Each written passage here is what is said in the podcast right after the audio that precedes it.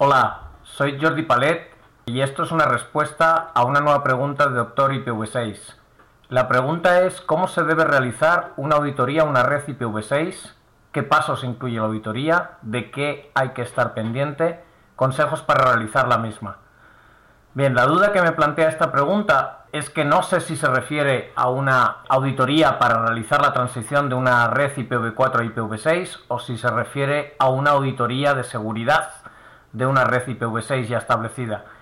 Con lo cual voy a dar en realidad dos respuestas a la pregunta. La primera va a ser por la parte de, una auditoría para una transición de una red que actualmente tenga soporte IPv4 y quiera tener soporte con IPv6. En principio pensando en dual stack, pero evidentemente preveyendo que en el futuro IPv4 se pueda desactivar en dicha red. Los pasos son relativamente sencillos, lo único que ocurre es que hay que ser eh, bastante meticuloso primer paso obviamente es realizar un inventario del hardware de la red, eso incluye routers, switches, balanceadores, equipos de seguridad, sistemas de gestión de la red, etc. En, realidad cualquier equipamiento de la infraestructura de la red, ver cuál es el soporte por parte del hardware, eh, normalmente no es tanto un problema de hardware, sino de qué versiones de firmware, con lo cual hay que mirar también las versiones de firmware o software que soporte de alguna manera esos equipos y exactamente igual, una vez realizada el inventario o la auditoría de, toda esa parte de la red, hay que hacer con los sistemas tipo servidores, mm, SAN, NAS, etc. Eh, en este caso normalmente es más una cuestión de mirar los sistemas operativos, pero también puede tener mucho que ver con las aplicaciones de lo que hablaré más adelante. Bien, otra parte importante es si la red tiene ya soporte de voz sobre IP, pues evidentemente hay que estudiar cómo se está dando ese soporte, tanto a nivel de, cada dispositivo, cada teléfono, como a nivel de sistemas como pueden ser un call manager o similares. Dependiendo del fabricante le dan diferentes denominaciones. Por otro lado hay que realizar también un, un estudio o una auditoría de cómo se están gestionando las direcciones. Lo típico en una red IPv4 es que se utilice un Word o un Excel cosa que en IPv6 es algo realmente difícil de, manejar de esa manera y hay que ir pensando en un IPAM, un IP Address Management. También es importante pensar si se están utilizando las direcciones de los clientes para de alguna manera clasificar qué clientes tienen acceso a parte de la infraestructura de la red, carpetas compartidas, aplicaciones, etcétera. Es decir, lo que se llama normalmente auditoría basada en IP. Esto es un, sistema relativamente común, depende del, tipo de empresa y de los niveles de seguridad que tenga y tiene unas implicaciones bastante relevantes que vamos a ver también luego más tarde en la parte de aplicaciones. Por supuesto hay que analizar también los sistemas operativos de los clientes que se van a conectar a la red. Normalmente si son clientes posteriores a Windows XP, casi todas las versiones de Linux, etcétera, pues van a tener soporte de IPv6, no es un problema habitualmente, pero es necesario verificarlo. Por otro lado, dependiendo del tipo de red, hay que pensar si es un end user que requiera direccionamiento propio y por tanto no puede renumerar la red cada vez que cambie de proveedor, da igual que tenga una sola conexión a un proveedor como que tenga multihoming, y en ese caso hay que estudiar si ya tiene soporte de BGP, si no es así, evidentemente habría que pensar también que tiene que recibir de, de la CNIC no solamente las direcciones IPv6, sino también las direcciones IPv4 como end user y además un sistema autónomo, en el caso de que no lo tuviera antes, como digo, por, carecer de, soporte de BGP.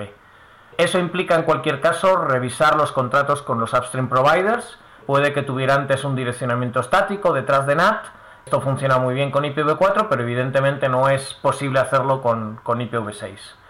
El plan de direccionamiento, como decía antes, que habitualmente en IPv4 es típicamente con un Excel, en este caso no tiene por qué coincidir ese plan de direccionamiento con IPv6. Es más, es una oportunidad para revisar tanto el plan de direccionamiento IPv4 como el de IPv6 y sobre todo si se van a obtener direcciones de la CNIC que también tiene, tiene eh, consecuencias importantes el recibir ahora direcciones públicas en lugar de estar utilizando NAT para al menos parte de la infraestructura como serían los routers BGP y probablemente la, primera línea, digamos, conectada detrás de los, de los eh, routers BGP para tener direcciones eh, públicas en todos los casos. Evidentemente, otro de los pasos importantes es la solicitud de los recursos a la CNIC, para lo cual hemos tenido que previamente analizar bien la red y entender la necesidad de direcciones. Y ahora vamos a la parte más compleja, como ya he comentado un par de ocasiones anteriormente, que es la parte de las aplicaciones. En la parte de las aplicaciones, que suele tener mucho más impacto habitualmente que los sistemas operativos, estamos hablando de revisar si los lenguajes de programación ya tienen soporte IPv6, concretamente las versiones que se estén utilizando. Nos podemos encontrar con lenguajes de programación muy antiguos y aplicaciones de las que ni siquiera se tiene el código fuente, con lo cual eso es sumamente relevante. Hay que revisar que aunque el lenguaje de programación tenga soporte IPv6, el programador haya hecho correctamente su trabajo. Es habitual que los programadores utilicen eh, lo que llamamos direcciones IP literales, o que estén utilizando librerías que no tengan soporte de, IPv6, en realidad librerías que deben de tener soporte de dual stack y por supuesto se debe de estar utilizando en todo momento DNS, intentar en la medida de lo posible que no se utilicen nunca ningún tipo de direcciones literales y si por casualidad hay que pedir en, una, en un input o equivalente según el lenguaje de programación o en un output hay que mostrar direcciones, pues lógicamente se tienen que utilizar subrutinas que sean capaces de entender no solamente nombres de DNS, sino direcciones en formato literal IPv4 y en formato literal IPv6. Insisto que en la medida de lo posible hay que evitar utilizar direcciones literales, pero en algunos casos puede que no haya más remedio y haya que aceptarlo. Otra, otra cuestión importante al realizar esa, esa auditoría es evidentemente conocer el grado de conocimiento de IPv6 por parte del personal que va a hacer el despliegue de, IPv6 en la red y por supuesto que va a, ocuparse en el futuro de gestionar la red. Incluso si hay eh, algún tipo de, atención al cliente o al, usuario de la red, pues lo que, lo que se viene a llamar habitualmente la mesa de ayuda tiene que tener también el adecuado conocimiento de, de IPv6 para permitir que esto se esté haciendo correctamente. Bien, con eso yo creo que básicamente he contestado lo que yo entiendo que es la, pregunta, pero por si acaso se orientaba más a una auditoría de seguridad, pues ahora vendría la segunda respuesta. Y en este caso es una respuesta mucho más sencilla. La, pregunta, si la pregunta lo que está diciendo es que hay que hacer una auditoría de seguridad, una red que tiene soporte IPv6, voy a asumir que esa red va a tener soporte de dual stack, y no habría básicamente diferencias, es decir, hay que hacer el mismo nivel de pruebas, obviamente orientados primero al protocolo IPv4, segundo al protocolo IPv6 y como digo no hay diferencia respecto de una auditoría de seguridad cuando la red solo tiene IPv4, solo que hay que hacer los, las mismas pruebas obviamente contemplando las diferencias entre ambos protocolos, tanto para IPv4 como para IPv6, y tanto desde el interior de la red como desde el exterior de la misma. Es decir, que realmente eh, no, no, no, podemos decir nada más. ¿no? Ya, ya sería cuestión de entrar en, en detalles de cuáles son las diferencias entre IPv4 y IPv6 a nivel de seguridad.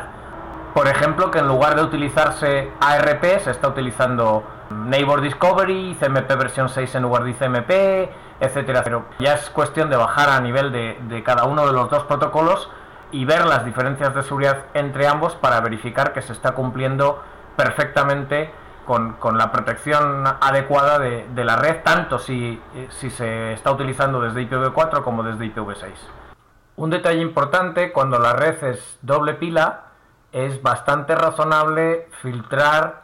los mecanismos de transición, porque obviamente los usuarios no deberían de estar utilizando transición si existe soporte IPv6 nativo. Y bueno, eso sería todo, nada más, muchas gracias.